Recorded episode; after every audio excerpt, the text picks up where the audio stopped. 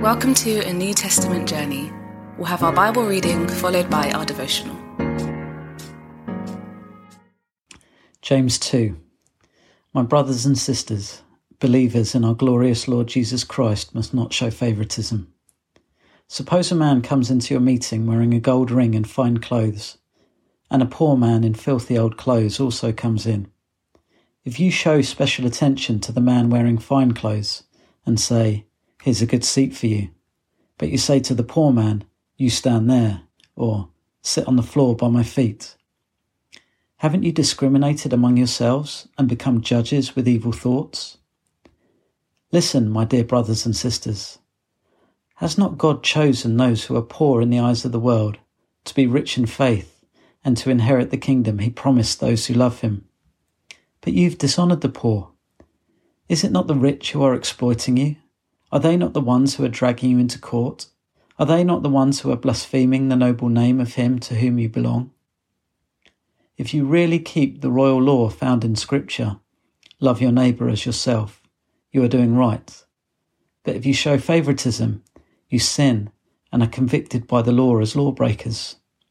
For whoever keeps the whole law and yet stumbles at just one point is guilty of breaking all of it. For he who said, you shall not commit adultery, also said, You shall not murder. If you do not commit adultery, but do commit murder, you've become a lawbreaker.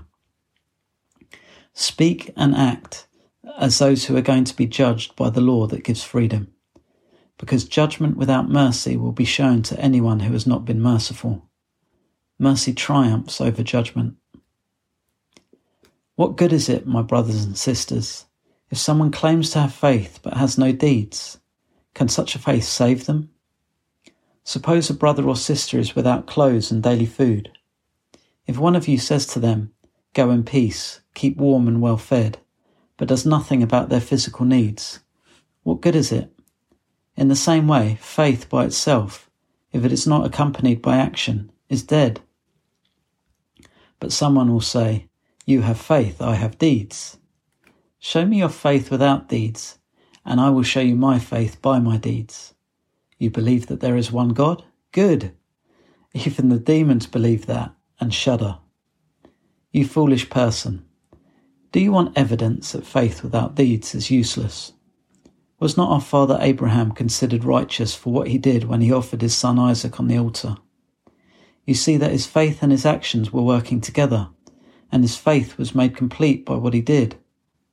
And the scripture was fulfilled that says, Abraham believed God, and it was credited to him as righteousness, and he was called God's friend.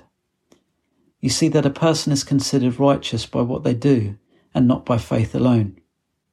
In the same way, was not even Rahab the prostitute considered righteous for what she did when she gave lodging to the spies and sent them off in a different direction? As the body without the spirit is dead, so faith without deeds is dead.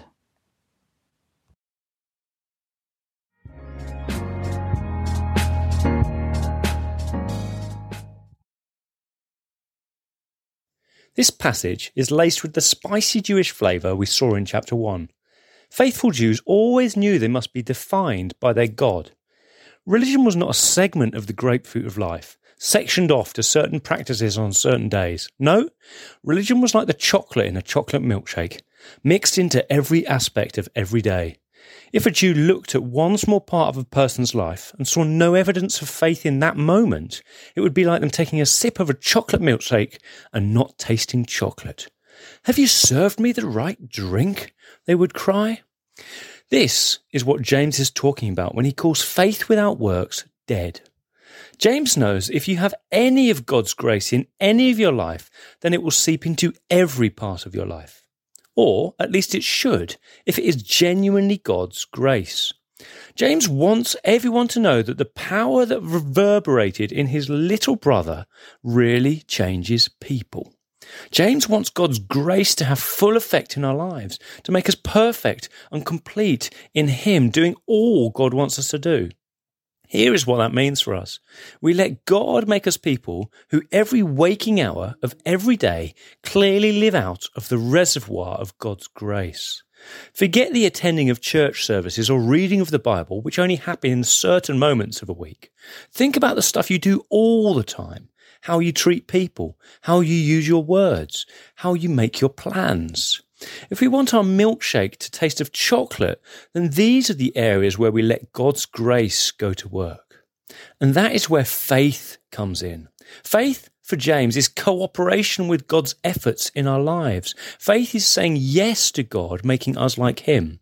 If we let God have His way in us, then we naturally start to treat all people well, to recoil from cursing others or making vain boasts. Real faith means something inside of us shifts and becomes like God, even when we don't know it's happening, even beyond anything we could achieve by our own efforts. And so, this spicy Jewish flavour actually expands the sense of adventure we have in our faith.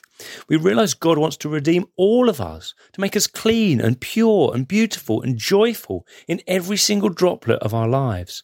That is what it means to be rich in faith and a real heir of the kingdom.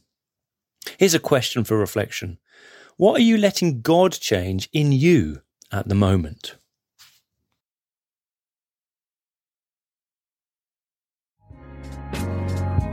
We pray God's word bears fruit in your life. For all the information about the New Testament journey, head to www.anewtestamentjourney.net.